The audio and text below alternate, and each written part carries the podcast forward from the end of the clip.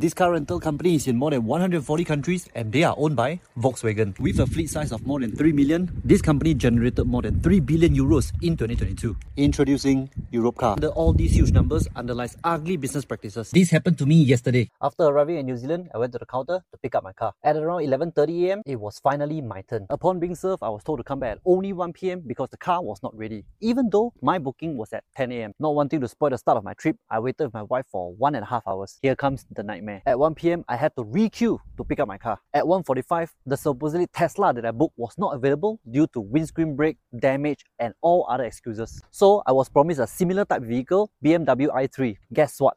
Nothing was available. Only until 3 pm, almost 4 hours upon our arrival, I was assigned this car, the MG Hybrid. At this point, I just need to retrieve the car and drive because my accommodation is 3.5 hours away, almost 350 clicks. When I thought everything was over, no, I had to wait another 30 minutes because they are washing the car. Only at 3.45, I managed to load up the luggages and drive off. This whole situation got me thinking, what exactly happened? Let me break it down for you. Number one, workflow process. Overbooking and the poor workflow process was what caused everything. Number two, booking policy. Promise a Tesla and getting a totally different vehicle. Basically, over-promising and under-delivering. Number three, brand exploit. As one of the largest car rental fleet in the world, Europcar continued to milk their way and continue to exploit consumers like us that could only succumb to the situation on the spot. If you share a similar experience like myself and felt powerless after the ordeal, please share this or even your personal experience so that innocent people like us will not suffer in the future. Also, this is sending a clear message to Europcar that this is clearly not acceptable.